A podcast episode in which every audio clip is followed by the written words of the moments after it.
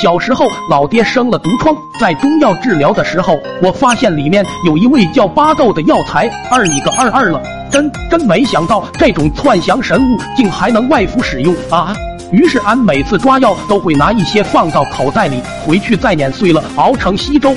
就这样，全村野狗和大公鸡没少受到我的荼毒。记得有天二表哥生日，我们全家也受到了邀请。俺想到表哥经常说他上学总被流浪狗欺负，我就打包了两份准备当礼物。等到表哥家后，一阵推杯换盏。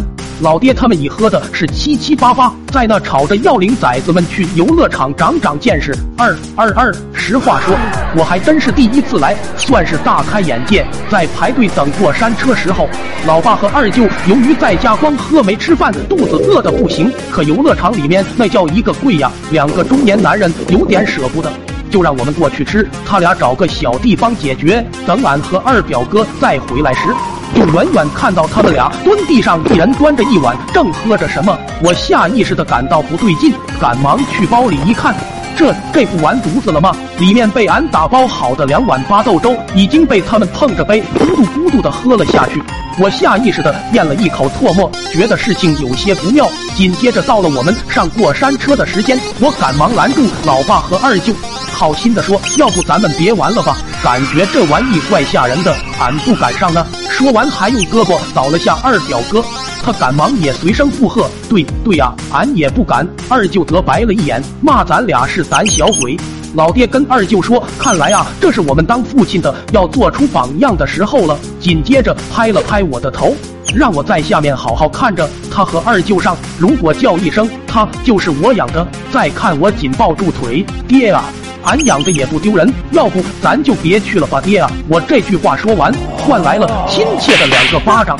随后，二人坐在座位上，被工作人员拧上螺丝。得，这下好了，想下都下不来了。就在过山车即将开动的时候。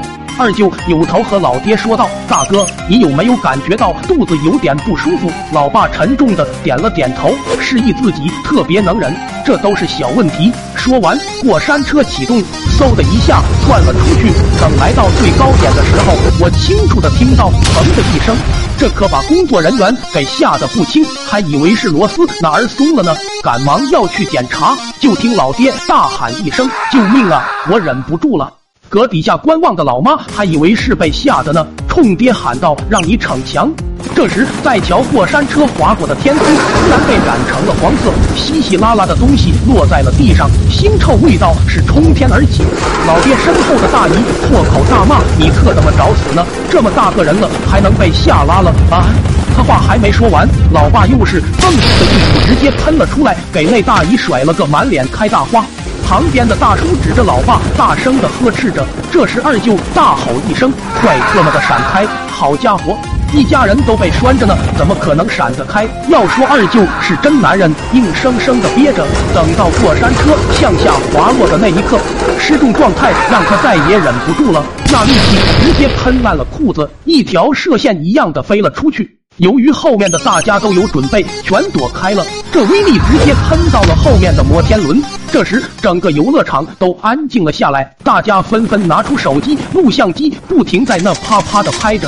旁边几个学素描的也在那儿拼命画着这百年难得一遇的场面。等老爹下来的时候。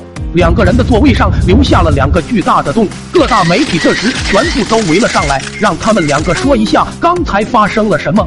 老爹无奈之下只好说道：“你们这椅子质量太差了吧？”我就放了个屁，他就给开了。后来这巴豆的事情被老爸发现了，他把我带到医院，说要提前先开个 ICU。